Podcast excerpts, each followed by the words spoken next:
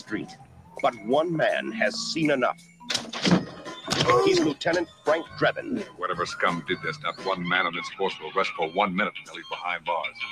Now let's grab a bite to eat. He's a good cop who's having a bad day. His best friend Everyone should have a friend like you.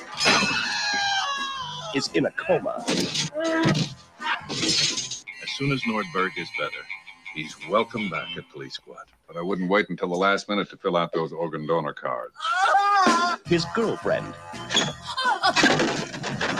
asked him to look her up. Nice beaver. Thank you. I just had it stuffed. Let me help you with that.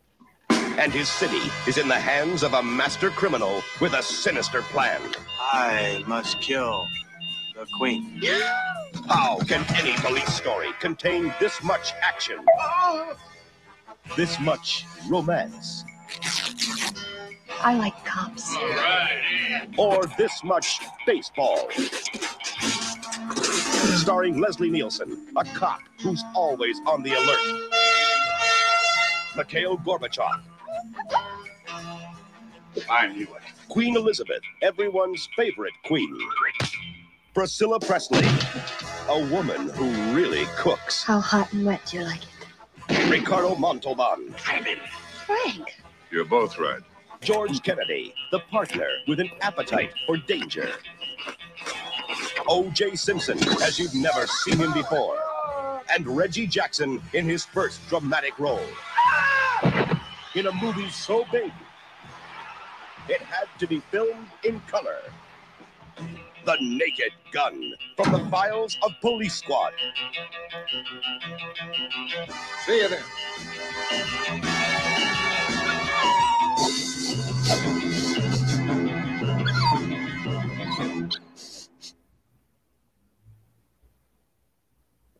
Washington, D.C., where violence explodes every day.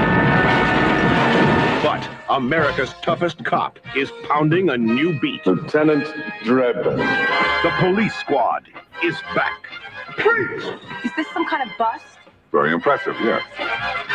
They're ready for action. How you doing, Trooper? Ready for love. I'm lonely, I'm lost, I need someone to hold, to love. Frank. Over here. And ready for seconds. In the movie that proves you can lead a cop to water, but you can't make him think. The water's over there, Frank. Starring Leslie Nielsen, I don't recall seeing your name on the guest list. Nothing to be embarrassed about. I sometimes go by my maiden name. If it's not dangerous, he's not interested. Priscilla Presley as the irrepressible Jane. Robert Goulet as Quentin Hapsburg. The truth hurts, doesn't it, Hapsburg? Oh, sure. Maybe not as much as jumping on a bicycle with a seat missing, but it hurts. George Kennedy as Captain Ed Hocken. Congratulations. I understand that Edna's pregnant again. Yes, and if I catch the guy who did it, And O.J. Simpson as Nordberg. Step on mm. If you only see one movie this year, you ought to get out more often. The Naked Gun 2 and a half. The Smell of Fear. Give me the strongest thing you got. This is a sequel so big, they had to add another half.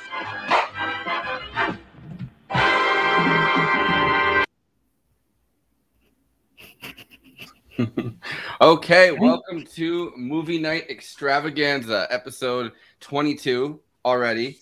Um, Naked Gun, two and a half, Smell of Fear. I am joined, uh, as per usual, by my co-host Jay Andrew World, of course. You know, back from his little, uh, you know, one episode hiatus. Yes. yeah, well, that's so I could film my my other show. Yeah. and of course, we're joined by Natalie Shore, finally, who's a writer and researcher who writes about health policy and politics for outlets across the web, including Jacobin, The Nation, The New Republic, and BuzzFeed, and uh, was also the head of research for Adam Ruins Everything, which I think makes it makes you uniquely qualified to talk about you know um comedy and and you know like movies movies like the naked gun i guess. I mean um yeah i don't think i'd be allowed on the show if i didn't have impeccable credentials so. True. This is a this is a um this is a very serious uh broadcast that we have going on here wait um, which one we're doing today because because my show's the one where i bring on people with serious credentials Oh yeah, all right. And then make them watch horrible things. yeah, but this isn't a horrible thing. This movie is, you know, pretty funny. No, it's a joy. It's a oh, joy. yeah, these are these are very good movies. so we had um we had Anders Lee on last week, and we kind of went into like this pretty serious uh deep dive about the Reagan era and um and Leslie Nielsen as kind of a, a Reagan corollary in some sense um, in this movie as Frank Drebin. And that was not the direction that I thought we were going to go with that conversation, but it ended up being really interesting. I think this one is a, a little bit more politically progressive. Um, I mean, obviously, there's the environmentalist overtones to a lot of it, which you know are pretty hilarious. But there's also, at least I noticed, um, you know, watching it now, um, there seems to be like a, a, burnout with like the Reagan Bush era that occurs uh, that with like David Zucker and, and whoever else is, is writing it. And it seems also like a frustration that like the Democrats can't come up with a, a candidate that can beat like the Reagan candidate. So that's like an interesting. Um, uh, okay, I'm sorry. I'm getting flashbacks from last night because because we were just talking about this on my show. Uh, but apologies. I'm sorry. I didn't mean to step on you there. No, no that's okay. Um, um, yeah, I th- there were a few jokes about the Democratic Party. I mean, there's the opener with uh, the Bushes. It's not really like a dig at the Bushes. You know, the big joke is that Barbara Bush is super clumsy and keeps falling down and getting bumped, and it's funny physical yeah. comedy, but it's not necessarily political. But then um, at one point, Frank goes to the blues bar, and the wall on the blues bar has like super sad like photos of super sad world events like the sinking of the Titanic, the Hindenburg, and then there was a picture of just a guy, and I was like, who is this guy? So I googled it, and it was Michael Dukakis. Yeah, who's the who challenged uh, Reagan the first time. There's also a, no, a couple. Uh, Bush. He, he oh, lost, yeah, he, he lost Bush. Bush yeah, yeah. yeah. So yeah, because I I remember um I remember driving um I, I worked at Woodstock Film Festival and um, I remember that we saw this truck on the side of the road that had like 88 election stickers still on it. That was like some guy had their like pickup truck parked that still had like a Dukakis sticker sticker on it. but um, yeah. So there's that. But then there's also these like comments they make throughout it, where at the end of the movie, um, Leslie Nielsen, like Frank Drebin, standing up there, and he says, "I dream that one day the Democrats will." Uh, you know, nominate somebody worth voting for. And then there's that awkward moment where like the Bushes realize they shouldn't be clapping for that. yeah, then, there's also a joke like, you know, something's over, just like the Democratic Party. I forget yeah. what the meeting was. That was yeah. the beginning. Yeah, I mean it's it's interesting. And then there's, you know, obviously the the main story is uh oil, gas, and coal magnates um, you know, try to hire a replacement for this environmental policy guy, like this guy who's giving a speech about environmental policy, which is almost politically naive. I don't know. Um, not that this was actually trying to be a very political movie, but obviously the more expedient thing to do in their position instead of spending a million dollars on a body double to give a fake speech would be to just deposit that million dollars into the coffers of a few politicians and then including, including Bush Senior, like famously, you know, I mean, guy with oil interests, Bush Senior, like, um, and they yeah. kind of make that joke a bunch of times in the movie, like Bush kind of being like very wary about wanting to even make an energy policy that, that isn't completely dependent on, um, like fossil fuels and um and there's there's like some weird um the guy that they hire is a is originally was working for Jesse Helms, which is which is the joke. Yes. a, um, which is like hilarious. The, the, yeah, this is art. Yeah. yeah, art director, the art director for Jesse Helms, and I looked that joke up oh, too. Oh God, that's so weird. Um, yeah, because Jesse Helms famously went after arts funding nationally. Yeah. So yeah, uh, which is hilarious. Um, there, there's a great painting. Um, and I highly recommend everybody look this up. It's called Piss Helms, and it's just this picture of a guy standing there and he's peeing on Jesse Helms' head. That's all the picture is because because Jesse Helms got all triggered about uh, the Piss Christ, where, where somebody took a yeah. uh, plastic crucifix. The whole thing was like like how disposable Christianity was becoming, and he placed it in a bottle of piss and took this gorgeous photo. And it's it's I mean that is a work of art, and it says a lot about you know uh, society and whatnot. And Jesse Helms was furious about it because he thought it was disrespecting Jesus, and um, you know, so somebody decided to disrespect him. I feel like right right wingers don't get mad at art anymore. Like that's too high. You know, they obviously get mad at cultural products. They won the war. The sadly. Uh, yeah. Well, Well, I also think like the art world, specific, you know, in terms of like NEH grants that Helms was talking about, is I, I don't know, like like such a specific corner of the universe that it's not really even something discussed prominently in like liberal circles.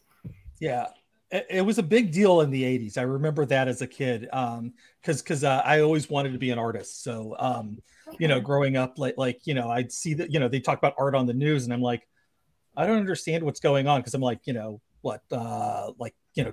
11 at the time when some of this stuff's going on you know like, like i have a deep understanding of of um arts funding and what's going on because i'm also like at the same time um uh raised in a very deeply christian household so um I was making arguments that in the 88 election, like we should vote for George Bush because he's got the most experience. I thought you were gonna say because the liver spots in his head kind of look like art. No, it's pointillism.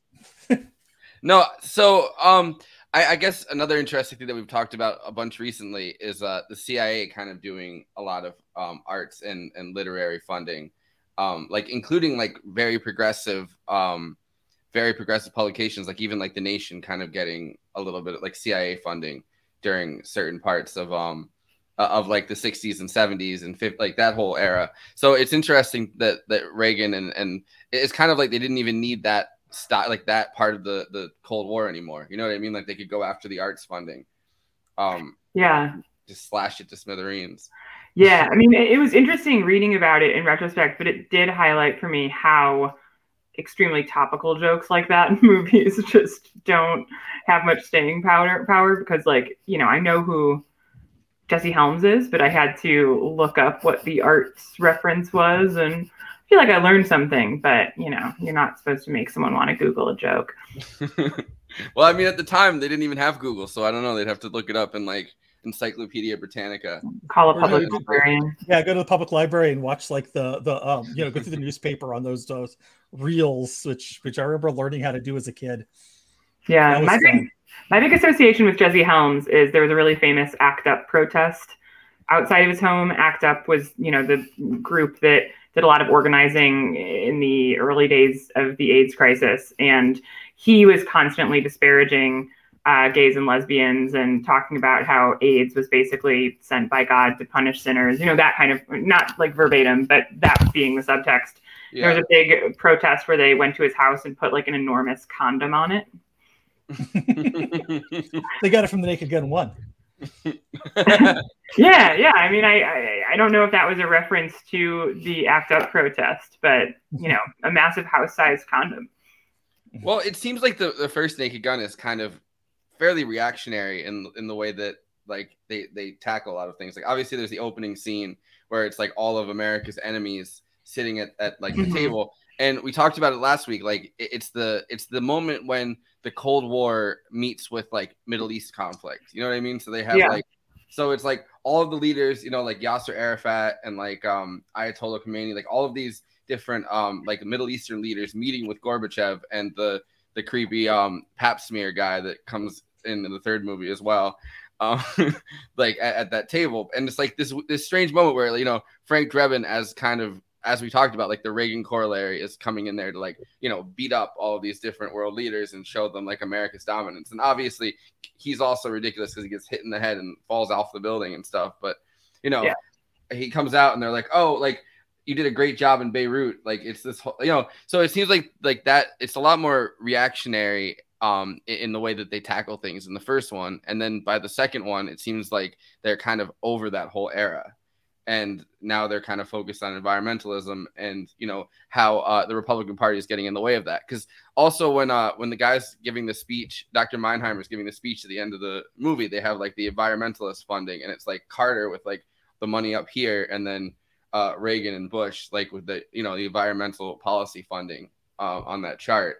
Mhm. And they also have that great joke in the intro where it's like, you know, uh, or like the smoke, kaboom, like every like all of the initials lead up to Yeah. what can go wrong with the the most like you know devastating fossil fuel and uh, uh nu- nuclear and like eh, you know all like like all of these different um energy sources that are like really toxic for the environment. So it seems like it's a lot more. And that you know, my favorite joke in the entire series is um when uh when when Frank Drebin turns to um turns to Jane and he's like, "You were trying to save the end zone layer," and she's like, "Ozone layer." Yeah, she changes jobs each movie un- pretty unaccountably. The first movie, she is the assistant to um, I don't know one of the guys in the crime ring. I forget. Second, she's like just a, an environmentalist policy person out of nowhere, and in the third one, she's a prosecutor. Yeah. Working on like a child support case in the beginning. well, I mean, you know, as you as you do throughout the uh throughout you know the the 80s through through 90s, you know, you become a prosecutor. That's what everybody was doing. No, uh, the first one, she's like the assistant to Carlos Montalban. Um, so like Ricardo. Oh, Ricardo. Wow, Ricardo. Mon- why do I always say? Why do I always get this? Ricardo Montalban's the first. Um, yeah. I, I'm So not looking forward to our Star Trek 2 episode. Oh, yeah, he's in that. um, no, so she's Ricardo Montalban's. Um, I'm surprised I, I can even say Montalban. Like I, I feel like I would mess that up for more than I'd mess up his, his first name. But um, yeah. So then she moves to being like the the environmentalist person, which they never they never make any reference to that in the first one. Uh, Yeah, whatsoever. no. I, I don't remember anything along those lines. And I think that you're right about the political evolution from the first movie to the second movie. I actually thought the third movie was the most right wing politically. And I say that because I think so that one came out in 94.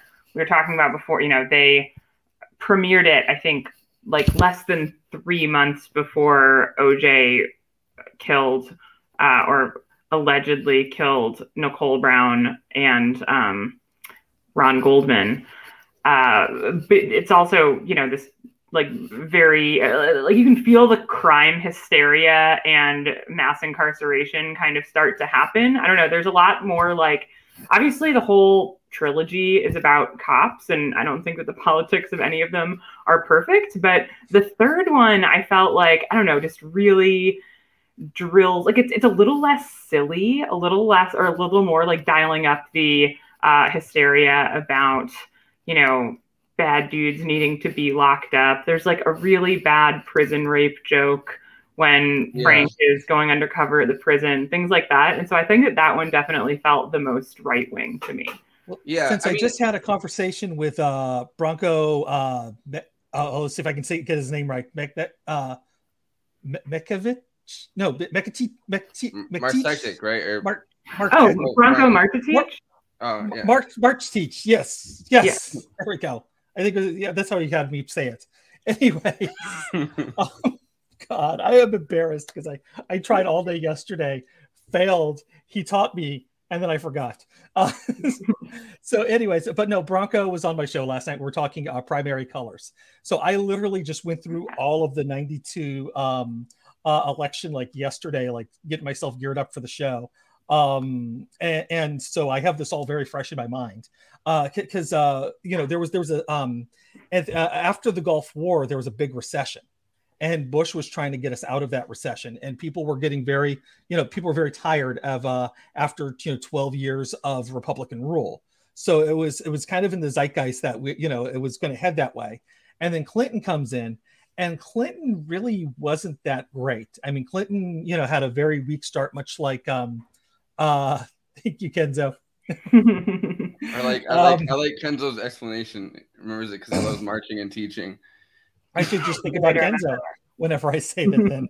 Then, um, but but anyways, uh, the um, uh, you know, so so the zeitgeist leading up to the, that election was very against uh, the Republicans because because you know how it is like like even uh, 2008 is probably like the, like a very similar moment where like people were exhausted with the Republican Party and it was inevitable whoever whoever got the uh, Democratic ti- uh, ticket was going to win, and, and uh, so so that was that moment. But then like uh, uh, Clinton really didn't deliver anything, and then uh 94 was the uh Newt Gingrich era, like like whenever he became Speaker of the House and they took Mhm. over um and you know, there was the contract on America and all that kind of stuff. Um it was contract on America, right? Uh, for America, Yeah. yeah, it was like '94, the the Republican Revolution. Yeah. But but it was like the, these these far right crazies, uh like Newt Gingrich and um the guy on MSNBC in the mornings. Um I can't remember his name. Joe something. Oh, the Joe, the Joe and Mika guy, uh, Joe. Oh, Scarborough. Scarborough, Yeah. yeah, yeah. Uh, the, but like, like this, th- there was like these these crazy far right Republicans like that, you know, swept into He's power. really been able to. He's really been able to rebrand. Like yeah, his- yeah. I don't. Yeah. I can't think of anyone that's been able to rebrand that successfully. No, I don't think I realized that he was even part of that history, which is why I didn't know the answer at first. no, no, no. Uh, Joe, Joe Scarborough was was like, um, if you go back and like look at like stuff he was for in the '90s, it's horrific. Um, you know, he was he was kind of out of that Jesse Helms mil- milieu. Um, but but uh, you know, he was connected with the uh, the Newt Gingrich era Republicans, uh, very, very much so, and was very anti-Clinton. Um, and then lost his election because I guess it was like a purple seat he was in. Um, Okay. and then went on uh, M- MSNBC and kind of like kept rebranding himself as the channel kept rebranding itself because because he's Mhm. Yeah, on that because he was like, he was also pretty pro. Um, he was pro- he was he was pretty pro Bush, right? Like Bush Jr. I mean, Yeah. um, Yeah, throughout the Iraq War. Like he was he was he was kind of ginning up that um like the reaction to uh you know the post 9-11 Middle East uh wars that we got involved in. Because I, I remember I remember he's had to kind of explain that throughout the Trump era every time um he kind of you know attacked attacked Trump for something and he kind of went with the like oh I was one of the reasonable Republicans at the time. Okay. Um, yeah. which you know, I mean, that's kind of that's kind of what I mean. That's kind of the most successful way I think to to you know rebrand yourself in that specific. Like I feel like a lot of people got away with um a lot of former neocons got away with like you know using that like using Trump as kind of a get out of jail card. If, like as long as they oppose Trump, everyone's like, well, you know, this is a different kind of former Republican than the ones we have now, which is ironic, obviously, because Trump is like, you know, I mean, not a lifelong Democrat, but was like, you know, throughout the Clinton era, like Trump was on the Clinton side of the Clinton, uh, like Newt Gingrich most divide. of it because Yeah. remember he ran Yeah. for president uh, uh, as part of the um, uh, Reform Party in 2000. Yeah. But he With- only with, uh, he ran he ran for president in 2000 because Pat Buchanan was running, and he wanted to be David like the yeah, and he wanted to be like the non-racist um Reform Party, like not well not but like he wanted to be like he wanted to be like oh well you know that's the far right and like we're gonna take the Reform Party back. We can't let you know people like Yeah. Pat Was- get it. Did uh did did um uh, Ross Perot talk him into running? I, I don't remember if it was Ross Perot specifically, but I, I yeah, like the, the people running the Reform Party wanted to turn it into a, a viable, which it never was, but like they wanted to turn it into a, a viable um like third party, which they never stood for anything to start with. You know what I mean? It was just like Ross Perot's vehicle. Yeah, it was like it was um, like empty rhetoric. It, it was um uh it was good rhetoric. You know, don't get me wrong. Like I, you know, watching him uh, talk, like like you know that giant sucking sound in DC. Um, you know, I, I'm all I'm all for like uh you know the, the the- you know some of that rhetoric. Um, and the fact that he gave Bernie Sanders a sword. Like you know, motherfucker gave Bernie Sanders a sword, which he has in his office in DC. And, and uh, you could there's a YouTube video somewhere where you know he's like, you know, Bernie Sanders like, and here's the sword that Ross Perot gave me. I was not aware of that. yeah, I wasn't either. That's Yeah, there you go. Fun fact: Ross Perot gave Bernie Sanders a sword. But it's not. I mean, it's not hard to sound good running against Congress and running against you know like like uh, established politicians. Which I mean, I, I think Clinton kind of was too at times because you know yeah, he was Clinton kind of just was because I, I I've also been was watching the debates, uh, you know, running up to because because even though this this the movie we watched was about the primary, I watched a lot more than I needed to, and um, uh, like the debates, like like um, you know, Bush, like like they they showed this one question in this uh this video I was watching where where um first thing Bush did was check his watch as the person starts talking, so you know, not not good body language to start with. Yeah, no, he got he got absolutely destroyed for that. Yeah, and if you if you actually listen to his answer, it wasn't terrible because you know you got to do the two things like watch and listen, and you got to kind of divorce them, uh, as, as uh, the 1960 election taught us all.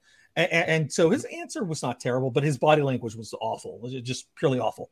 Ross Perot gave you know uh, his broiler plate, you know, like I, I grew up near Arkansas, and, and um, you know, it's it's always been a bad place, and, and, I don't think I don't think you know we should have that. You know, he's he's he's kind of running against both of them, and, and he wasn't bad either. And then Bill Clinton walked out away from both of them, up to like right up to the the audience there, and just kind of like leaned in. He's like, "I hear your problems." Um, and, and, and like you know, y- it seemed like he was you know genuinely like engaging with it. So there there was this big difference between um uh the three of them where you know uh you know watching watching this. And, and uh so so because of that i think that zeitgeist of the that uh, of this era um oh wait.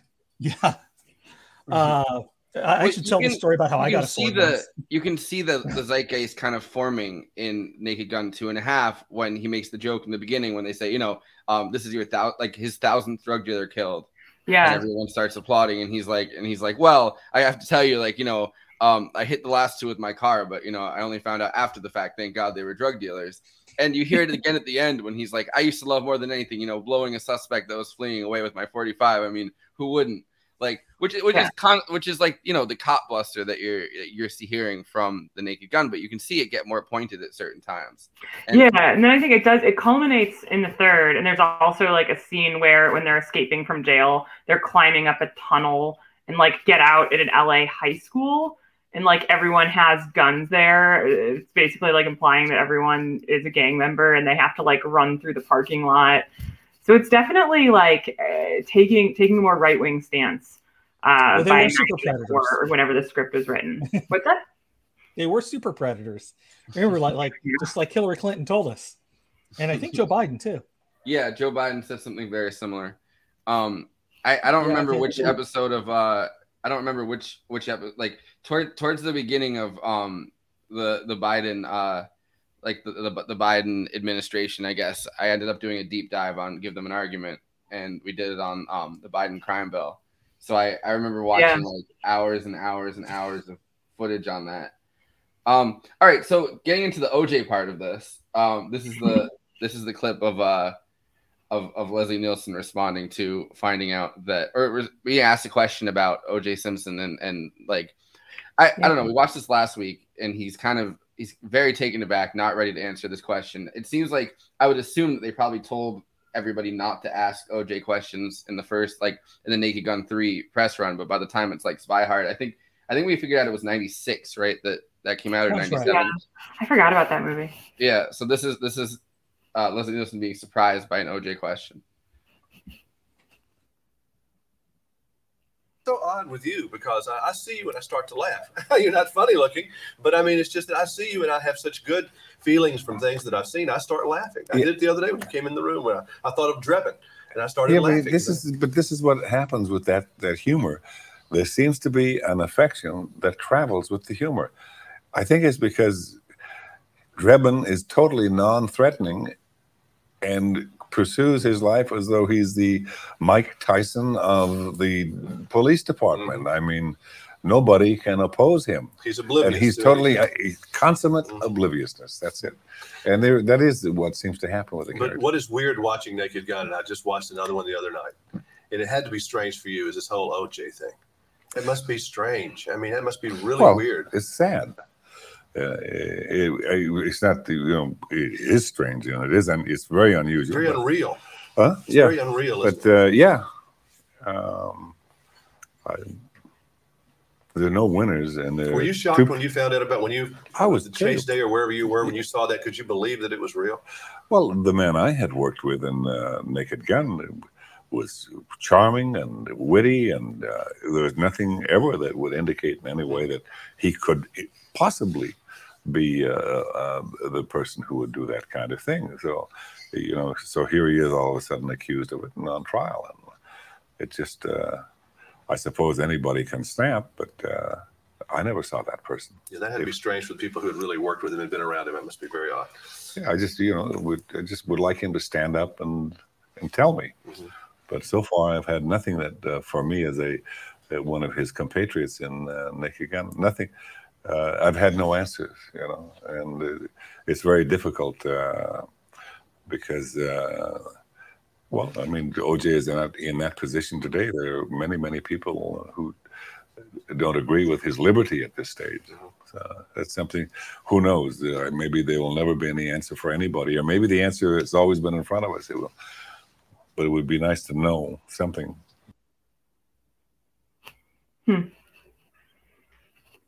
It's so awkward. It's just ridiculously awkward. He's like, he's like, you know, you're a funny guy. You make me laugh. You know, I see you and He's I just like- start laughing. He's like, yeah. And he's like, so, uh, what about OJ? Huh?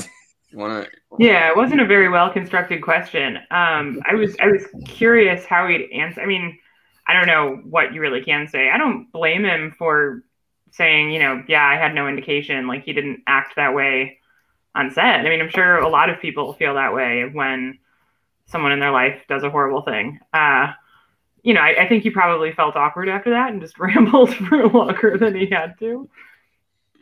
Yeah, no, I think that definitely is what happened. But I mean, I don't know. I like, yeah, and you definitely have to when there's like a question about, I guess, somebody's guilt. Also, you know what I mean? Like, because it's like OJ getting acquitted kind of make like throws a wrench in the whole thing. You know what I mean? Like, because if if he'd gotten if he if he had gotten sentenced and like that was it, you could at least be like, all right, well, you know, the guy's kind of a scumbag. But like, if he's kind of out and acquitted, it's like, what what are you really gonna say at that point? Yeah, I mean it's this hard argument because like like legally speaking, like he's already he they already threw their best argument at him and he got away with it. Uh, you know, if he did it, but you know he he's he was found innocent at the time. So uh, legally speaking, like you know, there's nothing else we could really do or say about it. Um, you know, they they created that doubt, and that's what the legal definition is, and that's you know uh, good for things like uh, you know people who who are actually innocent. Um, but however, you know it, it cuts both ways. Um, unfortunately, Yeah. well, Um, it's it's also you know um, a, a case with like pretty large political implications. You know what I mean? Like two years after the Rodney King verdict, like there's definitely like the question of you know if if OJ if OJ is found guilty and there's a reasonable doubt raid like like raised like is is that going to end up with like riots in LA? So it's a you know so it's like the fact that it's incredibly politically and racially charged makes it like even more um even more of an awkward question probably like to answer. Another thing, kind of about the OJ trial that I read when I was reading some IMDb, DP, bleh, IMDb pages for these movies is the woman who played Nordberg's wife, who's hysterically crying in the hospital scene in the first movie, ended up playing a juror in American Crime Story that was just made in 2016. oh, that's great. Yeah. well, she's not biased at all. I I feel like if you tracked that woman down, she'd probably have some like interesting insights or stories. I, I was looking at uh, the guy who played the president in part two, and uh, he played the president and and some dramas. Um, so so now I'm like I'm like okay, I had no interest in watching this drama, but now I want to see the guy who played George Bush in this movie. Yeah, the woman who played uh, Queen Elizabeth in the first one, I guess, was a lifelong Queen Elizabeth impersonator. Yeah. Happens to look a lot like her. In terms of celebrity cameos in the movies, I think, you know, OJ Simpson does a good job. He's got like a pretty small role that's mostly like goofy physical comedy. Uh, you know, Anna Nicole Smith is fine. In general, they seem to have this like casting instinct where they want to get people who don't really act but are still big names, kind of as a gimmick. It's probably like low budget and also gets people to see things. But I have to say, I feel like people don't give Priscilla Presley her due in these movies. She's like really funny, has really good comic timing. Yeah. Um. There's all right. So I have a I have a clip of her getting interviewed by um. I pull I pull a lot of clips when I do these episodes. I Yeah. have a clip of her getting very flirtily. Um. They have like they have some crazy sexual chemistry. Her and Arsenio Hall. Um. And she's kind of explaining the process of uh, of of like I don't know. It's it's interesting because I I did a lot of research like um when I was planning these out into how they like plan to shoot these and they choose a lot of these cameos and like these you know they choose people that are not comedians which is really interesting like Mhm. for all of these movies so they pick people that aren't comedians because they're not going to try to out funny anybody else and they're not going to try like they, they want to do like a serious they want everyone to act seriously and then they're going to add the, the joke so it's Yeah, the lines are so silly that they want people to play it straight. yeah so this is this is her this is part of her arsenio hall uh, interview Um, let's talk about comedy because when you first did Naked Gun, I mean, I only knew you as a serious actress, and I was shocked that they chose you. Uh, you remember getting that call? I do. I, I do. I was shocked I got it too, actually. what happened was I went in on the interview and uh, um, I saw these serious guys sitting around the table. And I walked in and they started asking me all kinds of questions. When you go in on, on interviews and readings, they'll start asking you questions. And one of the questions was, uh, Have you ever done comedy before? And, and all of us, there's this little thing, God, if I lie and say I've done it, you know, I'll get the part. But I Mhm. couldn't come, you know, and say, Yes, I've done comedy. So I said, No, I've never done comedy. So the guys just said, Well, thank you very much. Nice meeting you. I walked out and never thought about it again. Thought I never got the role. A week later, they said, You got it. And one of the reasons was is because I've never done comedy before. You know, the Zuckers are crazy. I mean, you get two people, look at Leslie Nielsen. He looks so serious, and you, all the drama that he's done in his life, you know, and mine.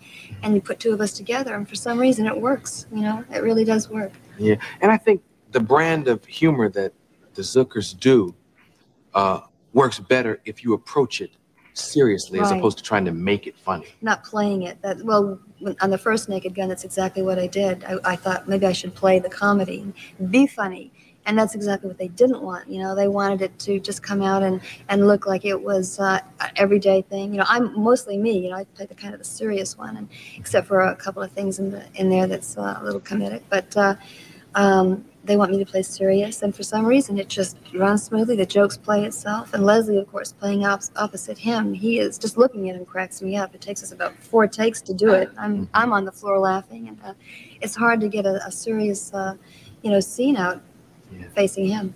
Are you like the character that you play in the movie in real life? Of Jane Spencer. I don't think so. I couldn't put up with Jane too long. I don't think. And she just goes along, you know, like everyday life. I'm much more uh, neurotic, I think. Um, but she's just slips through it, you know, effortlessly. Just uh, everything happens, you know, like this every day of her life. You're neurotic? Well, I don't mean neurotic. I mean, you know, I'm I have a lot more energy. You know, I'm just uh, all the time I'm on the go. So I don't I don't think so. Yeah, yeah. Uh, we should take a commercial and we'll come right back and talk more. Okay, I'm totally distracted by her hair. Um, I'm assuming Yeah. that's a wig, but but did she have like a bob with a mullet? Uh, Like, did she Yeah, go in there I and go I like, figured I want to look like a flapper and Billy Ray Cyrus? Weird, like the opposite of an undercut. Now people kind of like you know shave. They give themselves a buzz on the underside and have long hair on top. And it seemed like she had kind of some long hair below and some shorter hair on top. I thought they might have been like weird dangly earrings at first, but I think it was a haircut. I, I think. Oh, I've never that, seen it's that. that or she had like she was wearing a wig and that was like her real hair in the back. I, I feel like it was intentional. I don't. I don't think it was like an accidental thing. Because the colors. She was match uh very well. she was auditioning to be Joe Dirt. You know, Yeah, I didn't know that she had ever done drama. I mean, they, you know, they said like, "Oh, you've done drama." I was like, I don't know. I thought that she was only Elvis Presley's wife. I guess I'm a total sexist. I she, I guess she'd so earlier in that interview, he's talking about how she was on the show Dallas. So I guess she had like a recurring role, which I've I've never watched that show, but No. it seems like she had a recurring role on Dallas, which is like you know drama slash daytime TV, and she was kind of on that for a while before they. What was they it? A prime to- time. Yeah, Dallas was a prime time uh, soap. yeah. Okay. So it seems like that's that's what he's referring to, but I don't know. The that interview, like that part of it wasn't as flirty, but like there's like 20 minutes before that of Arsenio Hall and her just like full on uh with with the full chemistry going on. That's like a whole thing in you know 80s and 90s talk show. I mean, into the 2000s, where like the host would flirt with the woman guest. Yeah, but like a lot of times, like I don't know, like I feel like it, it kind of uh the zenith of it is like Conan, who would make it very awkward. Like he would be very Yeah. bad at, at that flirting, or like David Letterman too would be like very bad at that flirting. I think I don't know on purpose or not, or like I don't know if they were just awkward and then they would make it more awkward. But like it seems like Arsenio kind of is is doing it for real. Arsenio was always flirting with everybody. Like I remember they had like uh uh Jim Henson on an episode and they- brought out Kevin Clash to be Elmo. And um uh, they flirting with Elmo? And like yeah, he's just like, like Elmo. You know, what are you what are you doing later, Elmo? Hmm? and I was like, Elmo have no eyelids. And it was just weird. Jesus Christ. He needs No, to, it he needs to wasn't that weird, but it was.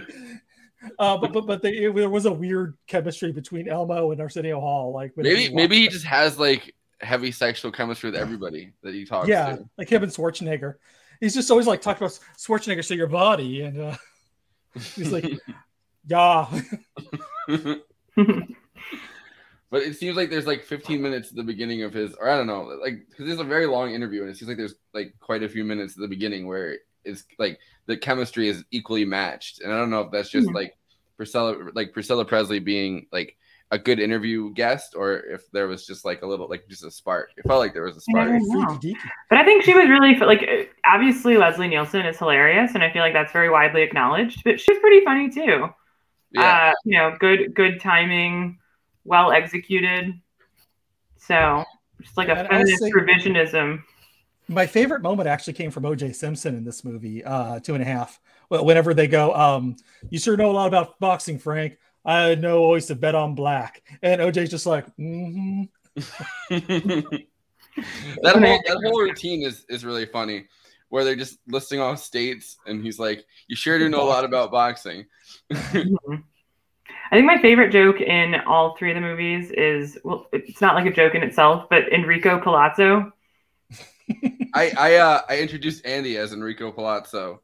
Okay, I think Um, I like won a beer trivia or bar trivia like back in college because I knew Enrico Palazzo, and so I felt pretty good about that. And it's just really funny. There's a so when when Leslie Nielsen passed away, I'm trying to find it. Um, ESPN put out um here I'll put it on screen. Uh, ESPN's tribute to Leslie Nielsen, like their obituary, was remembering the great, the legendary Enrico Palazzo, and they wrote they wrote a um they wrote a, a a um obituary for him as if they were doing it for that character. That's funny. Yeah. Nice. That's a good bit. I don't know. I, it it was it was pretty amazing. Um, I didn't know about that. That's very funny. yeah. So I was I was looking up. I, I don't know. I because I thought like maybe that was a joke that like there really was an Italian opera singer named Enrico Palazzo or something. Like I was trying to see that, and then like the first thing that came up is uh was that. And I think it was a like Luciano Pavarotti at the time was pretty big. Yeah. Pa- Pavarotti was a big thing at the time. It was really weird. Yeah. It was Uh, like 'cause then was everyone's three great tenors. first CD. Was that at the three tenors? Pardon? Um, I don't know. Y'all are too young. Um, like, like there's this hot moment where all the boomers were like digging uh, opera, and, and there was the Yeah. three tenors, which was like this super group of of uh, um, opera singers, and it was like um, Pavarotti and like two other Italian guys. I don't remember Mario and Luigi. I can't remember. And, and um, they they put out like this album, and it was everywhere, and they'd advertise it on TV, like you know, order three tenors, you'll get the two discs, two two two CDs or two records or cassette for 1995 and um, it was it was like everywhere uh for, for a little bit and uh i think saturday night live was making jokes and and you know it was like uh, I, I, there might have been a, even a living color joke uh, about it but uh like for some reason in the late 80s early 90s there was this this this moment of opera Hmm. and like they they would be like these big tv specials where like pavarotti is going to sing duets with the biggest rock stars, and so you can actually find pavarotti singing "Perfect Day" with Lou Reed. Okay. It's just yeah, Enrico could have been in that trio for sure. well, who else are you really gonna get to do it than Lou Reed? You know, like well, I mean, you know, so so yeah, it's like Lou Reed would be singing the verses of "Perfect Day," you know, and then all of a sudden Pavarotti just coming, "It is a perfect day." Sounds But like you're I- the third tenor. we're gonna have another opera moment, and it's gonna be J. Andrew World sings the the opera hits. Um, no, but I like that this this article commits to the bit enough that it says um Palazzo sub- subsequently proposed to his girlfriend Jane, who instead of shooting him said yes. Um, Arab-Israeli peace talks resumed shortly thereafter. That's great. Yeah. Yeah, because I have like in the stands when everyone's making up, it's like uh, an Israeli and an Arab man embrace, and then like a male man and a dog hug. Yeah. Classic enemies. I forget who the third. I'm sure there was a third pair because of the rule of threes in comedy, but I don't remember who the third one was. Yeah, I know. There's yeah. I don't. I don't. I don't remember either. But there's. I think it there's started off with like two, the the players from the opposing team. Yeah. Okay. Yeah. Yeah. Um, It's definitely a very joke dense trilogy. I, Like. Like, kind of like silly puns and visual jokes. I uh, I really like I really like in the second one where they find um they're like oh well we found this dinosaur footprint located at the spot and then underneath it they have like the Egyptian hieroglyphs then underneath it they have uh Noah's Ark they have like a piece of Noah's Ark and then Yeah. he, he makes that joke and he's like the the scientist guy that they go to every time like he's like and I'm going on uh Geraldo next weekend or something and Mhm. he's like really to talk about Noah's Ark and he's like no my wife is a transvestite uh something something like I don't Satan know, worshiper. Satan worshiper. Yeah, Satan- I know it does. Like there are so many gratuitous trans jokes in. I mean, these movies Yeah. and everything else from the '90s. It was just like, ugh. in the 80s you know Yeah. um uh because remember uh forrest tapeheads had, had that uh it- it's this great movie except for one trans joke that's just you know. I see, but I I read that that specific Geraldo joke less as being a trans joke as it is being a like Geraldo actually bringing like like you know what I mean? Like a daytime TV like Geraldo actually bringing people that are Mhm. like trans onto those shows to like say oh my wife is a something something something you know like 'cause that, that happens yes, all the time that the the uh neo-nazis and Ku Klux Klan getting in a fight with like um Yeah. uh s- I I forget who and a chair broke his nose uh which is very famous which is why in UHF they were m- making fun of that um in, in the uh, classic Weird Al film um is you know everybody loves Weird Al folks Weird Al Um, folks Weird Al folks Weird Uh, Al is in all three Naked Gun movies. yeah Yes. Did you know that Weird Al used to take his uh to- used to take dates to the first one? Yeah, And- I, I saw that uh, when I googled the movie too, and I got excited. yeah, but the thing is, I was like, like when I first heard that, I'm just like dates, and I'm just like, playa, dates. yeah, no, Weird Al, Weird Al has uh, asexual vibes that I don't really want to think about him taking dates to anything. but he's taking dates to to uh to the movie and pretending he wasn't in it. That's I- something. Th- I mean, it's also a pretty good joke when um the third one where they're like, "Oh, Weird Al and Vanna White get out of the." That joke, that Yeah. joke isn't gonna isn't gonna aid like once once nobody knows who either of those celebrities are. That joke definitely isn't gonna you know age age. It's gonna age out, but like it is pretty funny to think of Weird Al and Vanna White like as a as a as a couple getting out of a car at the Oscars. I don't know. Were they dating at the time?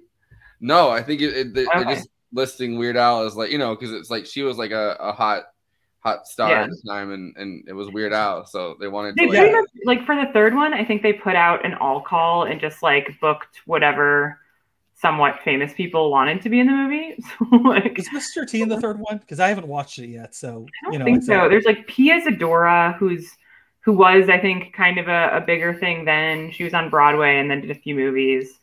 Uh, Phil Donahue, Raquel Welch, Vanna White, Weird Al Yankovic. You know, they they round out the Oscars scene with like a few people. okay. Well, But you you, know, definitely get the impression that they like just booked whoever was available. since we're Yeah. talking about dated jokes, we might as well bring up uh Zsa Zsa Gabor, who was in the second one. yeah. Yeah, which- yeah, which hitting the great. police car thing. Um, yeah, Every was time I go out, Yeah, yeah. Um, I, I sent Forrest a clip. Um, I don't know if he has uh, if he, he wanted to play it or not, but uh, a while um, ago. I can I can try to I can try. Yeah, it was in chat. out. But but the thing is, is like, like she actually um was pulled over and she she gave the uh the officer a hard time and he grabbed her by the arm and she slapped him, and uh, then she did the talk show circuit. So she's like on Donahue, and, and she is like it, like like basically daytime talk shows were like Twitter. You know, you go on Twitter to watch like just crazy people go at each other. And and uh so so you know there she is and you know this woman's asking her a question and, and the clip and she's just like oh you are you are a very beautiful woman you're a very beautiful woman and then she asks the question and then Zsa Gabor just like looks at her like you are also very stupid it's just like oh my god this is amazing like because it's just it's Zsa at her like you know peak um and then she she uh describes what happened in the in the clip um which again like if Forrest can't find it that's fine uh, I can sit here and do Zsa Zsa Gabor impersonations if you want Do you do you have do you ha- can you pull it up? I, uh, I'll see if I can find it my um Facebook is taking forever to load. Chat. okay hang on you can talk now I'll be reading No, it- it's it's no. That is that is a. I didn't I didn't know about that story until you sent me that clip. So yeah, because like, uh, I, I sent you a few things about it, just because I, I knew you wouldn't uh, you wouldn't know about it, because that was uh 1990 when that happened. So it was uh between the two Na- uh, Naked Gun movies. I knew that Yeah. she slapped a cop just because I watched the Naked Gun movies a million times when I was a kid and like asked my parents what that was. Uh, so I feel like Naked Gun is like how I learned about a lot of cultural things. Okay. I mean, that's Like that. that's that's that's that's pretty, that's a pretty good way to learn about a lot of cultural things. There's so much in it. I feel like. I think it's also how I learned what a pap smear was. It wasn't. It wasn't from. It wasn't from Madonna and uh, uh Slackers. oh yeah, Uh, that's, no, the second, never seen that. that's the second uh, Pap smear reference we've been able to make in in a week. Or yeah, we, we should we should have a a whole run.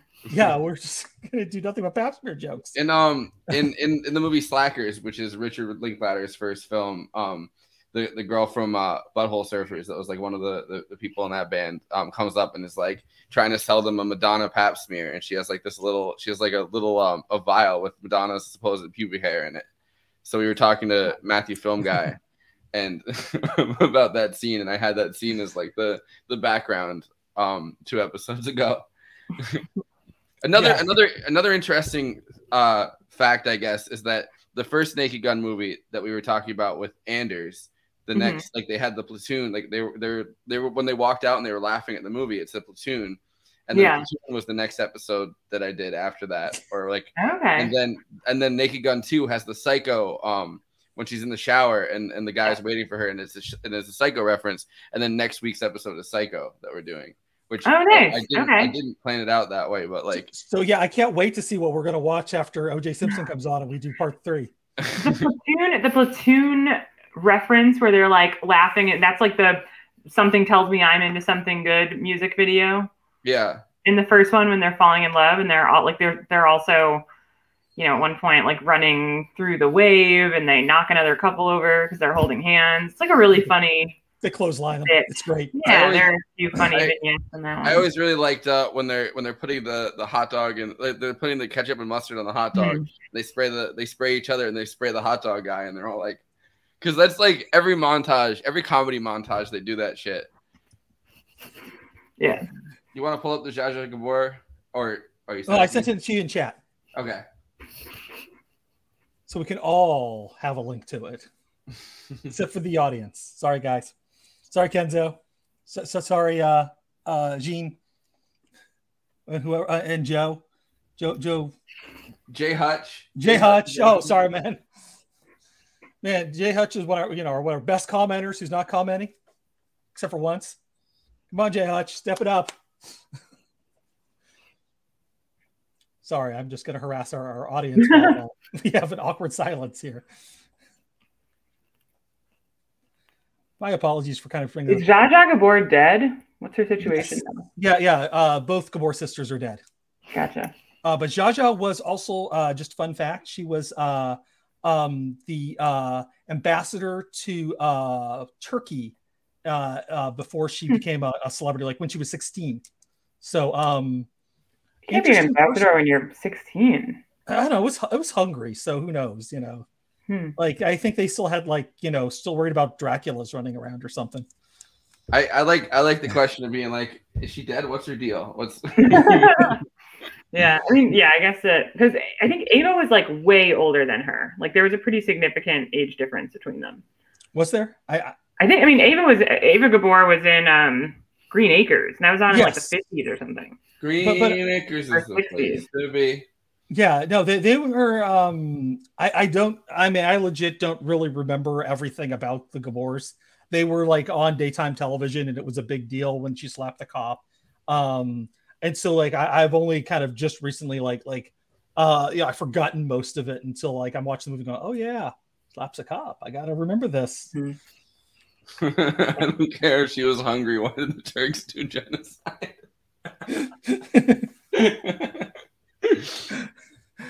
Oh Everybody Kenzo's watch killing. Class Time, the Kenzo Shibata show. Yeah. He's a he's a he's a leftist celebrity. All right, let's watch let's watch this video.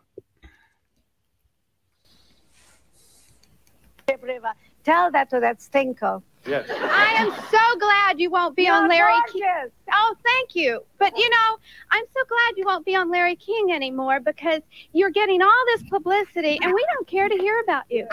Okay, I'm we need to say this. You are I right. No, you're believe you're very good. Believe I think you're having the time of your life watching this.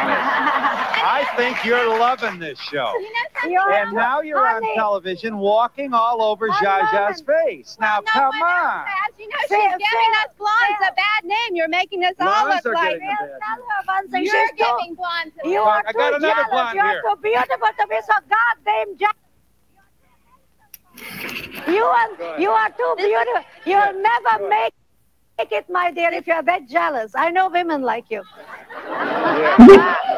Yes. My mother would Why like. don't you come here and shoot me, you stupid? you still won't get a man. Uh, maybe we better. It's about time to for a few hymns here. I'll give you a chance here. I do have so to break here. Don't be so stupid. I have never been jealous of a beautiful woman in my life. You're younger. You're you're calling me stupid, Uh, you are and you can't even stupid. spell the W word. What does she say? Sweetie, I didn't hear you. I don't want to talk to your kind of a woman. I really don't. Then you we'll be are back very dumb. I, in just a moment.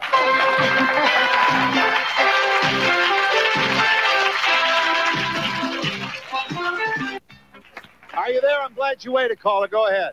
Hello. Yeah, go ahead. Yes. Um, I don't think that celebrities should get any preferential treatment. I just like to know how come Zsa Zsa didn't go along with the police officers program and then press charges later.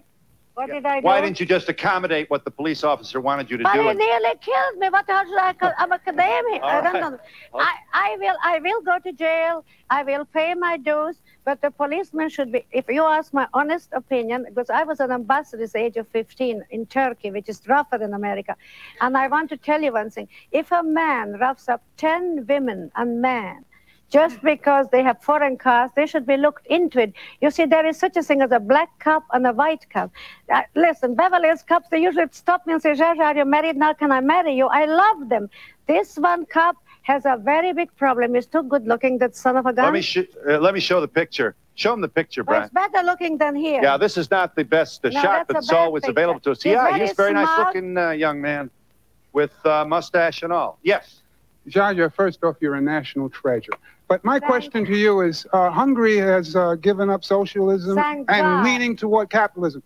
What, what do you have to say Not about it? We became democratic now. We were communism since I was born, which was a disaster. They killed my grandmother. They killed my only uncle, who is, by the way, the father-in-law of Congressman Thomas Lantos, who's on television all the time. We Hungarians come from the Tartar race. We are not like an Anglo-Saxon. We have to fight because we are that little, just like you guys said. A small country has to fight for their right. We don't give up so easy. You can only be shot once and you die anyhow. So what the hell can happen to me? So a policeman shoots me. So they say she was still beautiful when she died.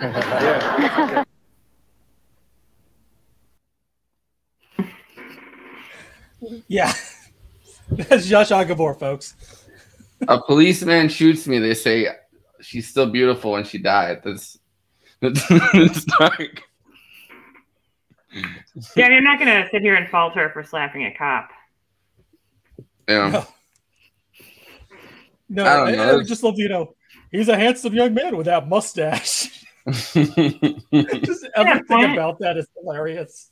I like I like how everybody in her story gets judged by like whether they're beautiful or like you know what I mean, like good looking or whatever. Like what would have happened He's if too like good looking to be to be to me like this. like what happens if an ugly like an, a person she finds ugly like you know what I mean? Like is that like a is that like some war crime or something? You're jealous. You're jealous of me. Yeah, I mean, kind of a, a weird genre of celebrity. I guess we have a much wider array of weird genres of celebrity, but it is kind of hard to like reach for a cultural reference for Zsa Zsa Gabor. Yeah. Well, I mean, I don't know. Definitely it's kind like of definitely like an, a very anti-communist celebrity, which is a, a thing I feel like that's not not necessarily dying out, but like dying out in, in that specific genre of like as Yeah. as uh as Kenzo threw in there, like a Hungarian Gusano. Yeah, I mean, I don't. Did her family come over like after '56, or I guess I don't know the specifics. Not, I guess you know, not to put you on the spot. Yeah, I don't know. Let me let me. There's a yeah, basically like a an uprising in '56 in Hungary, and the Soviets invaded and squelched it. She emigrated in uh, 1941. Okay. Okay, so she probably missed the war. So I'm trying to see when, like, why she. why she's famous? No, why she, why, why her family came, or why she came over. I never could figure out why she was famous when I was a kid. Um, that's for sure. Uh, but like, I'm glad she was because she was entertaining. Yeah, It she's seems like a like- tabloid. It seems like just making movies was the reason she came over. Yeah, she, she but she was like uh when I was a kid, she was in all the the tabloids and and uh, Yeah. Uh like but she wasn't doing anything other than like slapping cops, getting in tabloids, marrying people, divorcing them. Um, you know, if her name rhymed better, she might have been in more hip hop songs like uh um uh Elizabeth Taylor was because you know like like Young MC said, I got more rhymes than water seen by a sailor, more uh, rhymes than husbands of Elizabeth Taylor. you know, I don't remember any hip hop lines about Zsa Zsa Gabor. Prove me wrong, She, chat. appeared. She appeared on the late night show where she told David Letterman about her blind date with Henry Kissinger, which was arranged by Richard Nixon. That's, that's, a, that's Oh, yeah, that's, Kissinger that's was crazy. trending today. Is it because he That's for the died? reason. No, Oh. couldn't figure out why some, some like department head at Yale was fired for not teaching foreign policy the way that Henry Kissinger would. Oh, is that it? She said, guilty as charged, and then she left. I think the donors were trying to push her out. I didn't read the article. I gathered that from a few tweets. Okay. Mm. I, I, I, looked um, through the tweets and just said everybody's like, well, he's not dead. I don't care. And I'm like, okay, well, he's not dead, so I don't care. Well, his brother died. His brother died recently. I remember they were like, "Oh, well, can't the other Kissinger get get taken?" Because there was like a bunch of articles about how his brother passed away. I think his older brother, like earlier this year. And everyone being like, "Oh, you can't take the other Kissinger too at the same time." Like, How old was his older brother? Like like 105? I, I Yeah. mean, maybe it's just in their blood that you know the the Kissingers don't die the way everybody else does. Man, baby blood must really make you live a long time.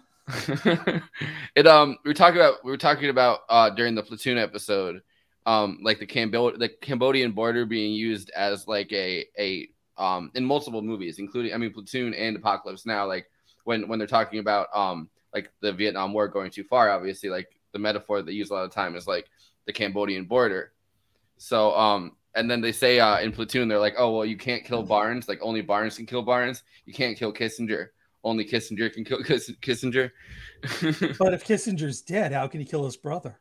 Wait. with a stake. He, he took the wooden stake and he finally went. There can only be one vampire. Ah. Um. All right. So speaking of, I guess late night, I had this clip that I wanted to play of uh, Leslie Nielsen's fart machine. I guess he came on to all these late night talk shows with this. He had this thing that he keeps in his pocket that like he would it would randomly like that was his his big um his big comedy bit that he would pull by himself. So I felt like this was Okay. a, a a funny I guess last clip to play before I go to final final thoughts. All right.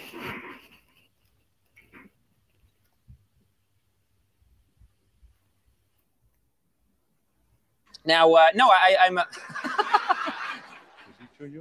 sometimes. Okay. I'm a very angry, angry guy. Uh, no, actually, I am a, I am a big fan of those pictures uh, because uh, I, I love the way you play it so straight. I, I love the way. I guess the director told you It's the it's, it's, the not a nat- comedy. Act as though this is deadly serious. You, the, the director, you, the thing is that we know that we're being funny, but you can't let the audience know for one second that you're trying to be funny. Not for one second. I, although I will do almost anything I can for a laugh. Mm-hmm.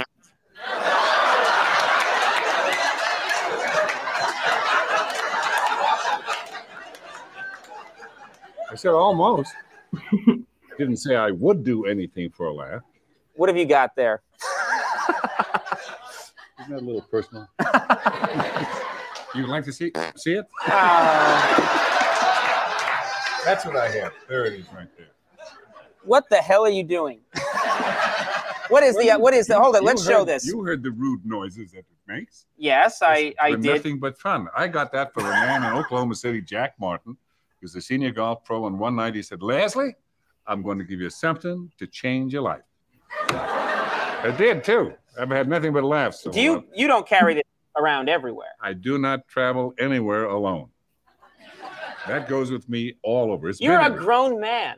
what are Don't you be too doing? sure of that. no, really, you bring this thing wherever you go. Oh yeah, yeah. You never can tell. It always comes in handy, and you never can tell when there's a, a certain amount of pomposity or somebody who's making you play a particular role. And you, if you just shake hands with somebody, it's how how do you do? Excuse me.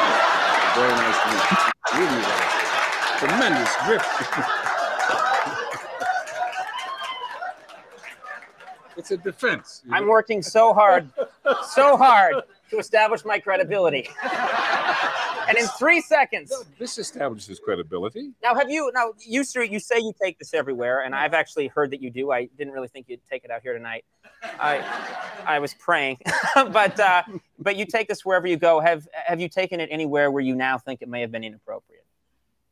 Well, you're always taking a chance, I'll tell you. and there are Where's the most serious you place you well, took know, it? when you're doing any kind of comedy, there's just no way that there's not going to come that time when you step over the line. But that's because of the chance you take. And there's just going to be sometimes, especially with this, where you seem to step over the line. And in that case, you know, I say, look, I, I'm really playing I've Got a Secret. I know I'm doing like a kind of a practical joke. Uh-huh. So I'll apologize or I'll show the people. Sometimes it doesn't work, but then you have to just rely on your insensitivity. I have a seminar insensitivity if you like, and I can Yes, train I you would. I would like to sign up for that. for the insensitivity course. Yes, There's I a would. downside, you know. What's that? Sometimes you can be feeling good and not know it.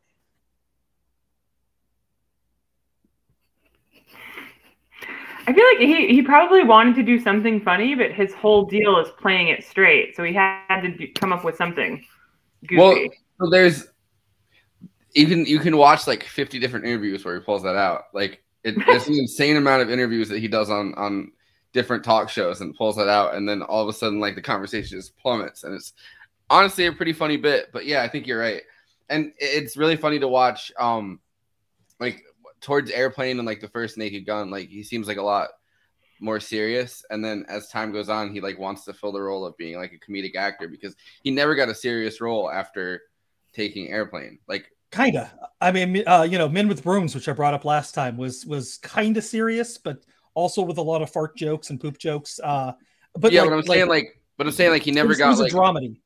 Like, Yeah, like let's be honest, like it was a dramedy, and and he he made me laugh and made me cry in the same movie. Like like you know, so you know, pour one out for him. well no because he's but like i i watched um some of forbidden, forbidden planet that was like his last like that was his big claim to fame before the naked gun and that was his big claim to fame before airplane like and like it's a serious like there's no fart jokes or anything like that you know what i mean? Like it's just a Mhm. sci-fi movie at that point. And then like the roles kind of dried up for a little while. It's a similar thing with uh sunset boulevard. Like you know what i mean? Like the roles seemed to dry up. He only got really television roles and not very many at the time and then all of a sudden he kind of got brought back as like And a Shatner had the same thing happen to him uh, a couple of times over his career. well shatner's not a very good person so no, no, but but also uh on the flip side though, like like there was a difference between Shatner in the '90s and Shatner like uh after he put out his uh his big solo album with uh with Ben Folds, like you know, um he's he, and he was on Boston Legal. He kind of created a new version of himself that was uh, a minor hit for a little while before you know he got a Twitter and we really got to find out what kind of a shit he is. yeah, no, Shatner's Shatner's Twitter is is awful. Sometimes, sometimes he's actually on the right side of things. Like, like people will be like, you know, uh, talking about autism, and he's like, "Hey, I'm no expert on autism, but I don't think you're doing that right." I'm just like, "Wait, Shatner? Hey, good for him, man. Landing on the right side for once." Well, it, his whole thing is that he was the first uh, person to do an interracial kiss on TV. So whenever people start questioning his Hmm. Except credentials, he wasn't. Well, he claims to be. Like you know Yeah. what I mean? Like Star Trek. No, that, the that's the big claim. It was uh, Chris uh, uh, Lloyd, uh, Lloyd Bridges in 1959. Uh, well, so he claims to be the first person to do an interracial kiss on TV, and the fact that that's the case, like whenever anyone questions his credentials, he goes into full alt right mode, and Yeah. it's like, listen, you don't you don't do civil rights like I did civil rights. I did more for civil rights than anybody, and that's kind of I think that's William Shatner's downfall. Yeah, he's very Trumpian. Yeah. but but like that was part of his character uh, in Boston Legal. I mean, if you ever watched that, um, what was he? He was this right wing crazy person, and it was kind of charming uh, because like um, he would always get smacked down by everybody else, but never quite realized he was getting smacked down, and it was it was uh, this weird like uh, you know Bush era drama um, that that uh, ended where where they actually the last episode um, they gay married James Spader and William Shatner and had uh, uh, Alito do the uh, uh, the ceremony. Interesting. I mean, it, it was such a weird artifact of a TV show. I'm, um, but they got married. Uh, they got gay married because of, um, uh, but mostly because of legal reasons. Um, uh, so so because Shatner was like the whole thing is like, is he on mental decline or not? Um, and uh, so so uh, James Spader would become basically executor of estate, uh, his estate. Uh, you know, if if he was on a mental decline. Um, so they never actually answered the question if he had mad cow or not. Let's uh let's say do you remember when do you remember when Adam Sandler put out um I now pronounce you Chuck and Larry? Like that's that sounds like a serious version of that movie. Yeah, that was around the same time. All right.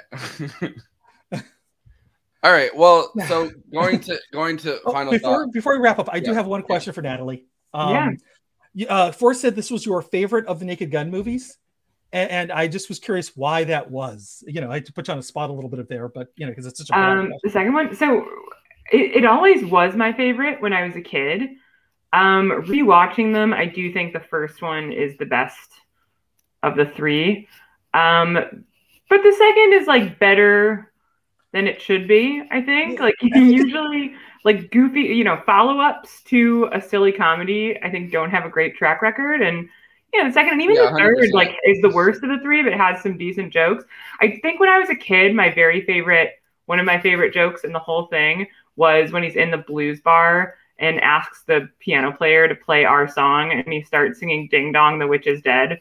I loved Casablanca when I was a kid, so I like appreciated the reference.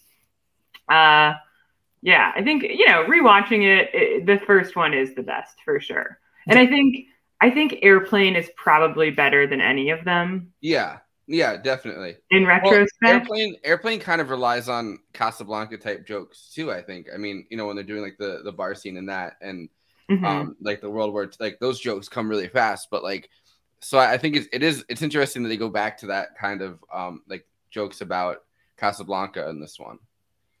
Yeah, they're obviously like movie fans making a ton of references left and right. Uh, but yeah, I, I don't stand behind my the second one is the best. Uh, but it was still pretty funny, and Yeah. it's why I know about a hell of a Whistler's mother. yeah, that's, that's a good. That's a see. My my my thing about it is that I think that when jokes start to when the jokes start to recede a little bit and like more convoluted plot elements, and I said this last week too, like more convoluted plot elements kind of take hold. That's when it, they start not being as good. And I think that you start to see that a little bit in two and two and a half, but then you really see that in three and a, like three and a thirty-three and a third. Yeah, well, I Um, think I think two and a half the you know has the strength of uh, I think the narration is a little bit better in two and a half, Li- like that part where when he 1st Mhm. sees uh, Priscilla Presley's character and and he's just like, and her body could melt cheese from across the room. Yeah. and her breasts were like they just uh, look up at you and say, "Hey, look at me." She Yeah. reminded me of my mother. and then you know George Kennedy's like, "Why are you looking at her like your mother?" Yeah. yeah, no, that's that's that's an amazing. That's an I also I like they, they repeat it in the trailer, but um I also like when they go into the sex shop and she's like, "Is this a bust?" And they're, and they're like, they're like, "Well, yeah, very good." Yeah. I I think that I think that is also at its best when they're completely oblivious to like the humor of it. And I, I Mhm. don't know. Rewatching two and a half last night, I realized like Leslie Nielsen's face is like way more expressive in in in this one. Like his eyes are like completely bugged out of his head when he sees Priscilla Presley at the beginning of this one. So I found that interesting because I never really like. I don't know. It, it's a. I, I feel like he kind of comes into his own. the first one was more of a noir like satire and this one's more of like uh dirty harry police kind of thing but it's more Yeah. procedural um and uh, we didn't even talk about the uh, animals escaping from the zoo, which I just love, like like random establishing shots. You just see like there's a giraffe running in front of the, the building. Yeah. Um, Yeah. You know, just like how uh, um, the the the uh, congresswoman from DC released all those zebras into Maryland. Yeah. Um, you want me to pull Oh. that up? If you, you want to, you want to resend that to me? The the oh shoot! Yeah, I got. Let me find that. Okay. Yeah. Andy sent um, me a thing last night where the, the congresswoman from DC was uh, um, Norton, Eleanor Nor- uh, Holmes Norton. was saying, "Oh, I'm not the one that released all those zebras um, out of the zoo just because I don't believe in fences or something."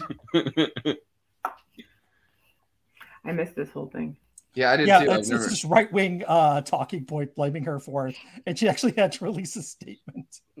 um, well, come on, just just yeah, open there, and I can get it. Okay, But yeah, so I, I, did, I haven't even like talked about the fact that the reason that I've even watched these movies in general, and I talked about it last week, was that when I was a kid, um, we had this um, like my grandpa's house was in Maine and it was on this island, and like barely, you know, there wasn't like anything to do on the island. Like you really didn't get cable that well. Like Mm-hmm. so they the only thing that was really going on in this island is every summer they would have like a library sale and my grandpa still had um like a like a VCR like after he passed away and so we went and we, we would buy VHS tapes and I, I bought all three naked guns like not knowing what they were just being like this looks funny because I remember I'd seen Leslie Nielsen in uh Scary Movie 3 as a kid and so I was like, oh, it's the guy that I saw in Scary Movie 3. This looks funny. And I bought all three of them. And then my brother and I watched them like religiously because we really didn't have that much stuff to watch. We, and we'd be in Maine for the entire summer. And only really, you know, the only like en- entertainment we really have, like, because the internet was still dial up there, like, long after, you know, like, not dial up internet existed. Like, Mhm. so it ended up just being like, there was nothing to do except that. Yeah, I definitely rented the VHSs a million times from like Blockbuster or Hollywood Video in our town. And, you know, spent way more than a VHS just costs to own outright. Well, uh, I still remember when VHSs cost like um hundred dollars in the '80s, which was ridiculous. Which is why you know you had the rental stores. Um, but but uh, most of my memories of rentals come from uh, Kaz Video in Cazenovia in New York at college, and, and we would get you know such classic films like Gunmen and uh, uh, one time we actually found uh, Seven Samurai there, which is a lot of fun. Hmm. I like the I like the Norton des- denies responsibility for setting zebras free, supports freedom generally. Yes. That's fun. Fun way to respond. Yeah, no, she, she she's like, I, I defend statehood and oppose fences where they're not necessary, but I was at home with my family and they can they can back me up. I have an alibi. Oh, yeah. Um, No, this is um historically Norton has has yeah. Um historically uh Norton has valued the principle of consent in the governed, most notably in the fight for statehood for the district. More recently, Norton has been also been known to oppose unnecessary fences. but yeah, all right. So final thoughts, I guess, from um everybody on this on on the Naked Gun series in general or this movie. Um starting with Natalie. Okay. Um, I feel like I, I had a lot of a lot of thoughts already. Um, I think the blues scene is probably the best scene in the movie still. My instincts about that as a child were correct. um yeah, Ding Dong the Witch is Dead. Best best joke in there. I think yeah, my favorite thing Enrico Palazzo just makes me laugh a lot still from the first movie. Uh overall largely hold up. But like I said, I think when I was younger, I thought Naked Gun was way better than Airplane, and I think that is not accurate anymore. So getting older is about admitting that we're wrong. And also i think going on going on um going to to uh on a, a lot of airlines kind of makes it you know what i mean like going on planes enough to like realize how funny airplane is or like being at airports Mhm. enough to realize how funny that airplane is um andy Uh, you know, um, I, I um, I'm just going to speak on the second one or, or the second half one, uh, second and a half, Yeah, Yeah. because this is this is this is a movie and if no um it, it's um uh i i i, I uh don't remember being as good as it was. Uh, i'll be totally honest with you. I know that it isn't as good as the first one. I remember it not being as good as the first one. But this one still is is quite a fun movie. Um uh it, it really you know for the most part yeah, outside of a few weak jokes here and there and the fact that it's it's um it's missing something without the noir. Like like uh you know and i don't think it firmly established what genre it was mocking. Um Yeah. if it's an action movie because there were there were, like bits of action movies. If it's a, a spy movie if it's a um whatever like, like it never really settled on what it was trying to be. Uh whereas the first was so clearly a noir film uh send up. So so um and I, and I think that kind of hurt the uh the overall thing. They were just trying to you know but uh it is a lot of fun to watch. Um you know don't sleep on this one if you haven't seen it before. And uh sorry I ruined everything for you. And uh um uh just one like last little side thing. Um i was driving driving me crazy because two of the actors who had small parts the uh the hitman uh that he blows up with a with a uh, hose and one of the uh, uh uh execs were like driving me nuts and they were both in the same episode of star trek the next generation. And i'm like that's where i knew them from. So yeah Strength that they were both in the same episode. Uh one was Yeah. playing uh a romulan and the other one was playing a uh, 21st century astronaut who got lost in space and ended up in the neutral zone. All right. So thanks for both being on. Um, I need to announce quickly before we end this that this is the last movie night extravaganza episode, and we're moving on to murder night extravaganza for the month of October. We're just going to be doing slasher films. So that should be a very a very fun thing that we're planning out. We're probably gonna have to meet to discuss uh, you know specifics, but I'm excited about that. We're starting with Psycho on Tuesday with the great Conan Neutron returning. So thank you both for doing this. Um, I, I had fun rewatching these. So like you know, Yeah. All right. Well, I'm just gonna say, left is best.